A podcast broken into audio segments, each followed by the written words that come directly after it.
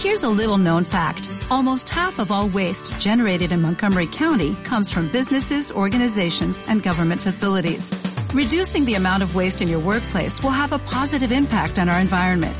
It can also save you money on your disposal costs. Reducing waste and recycling at your business is easy to do and is the law in Montgomery County. Make it your business to recycle right. Learn more at montgomerycountymd.gov slash recycle right or call 311.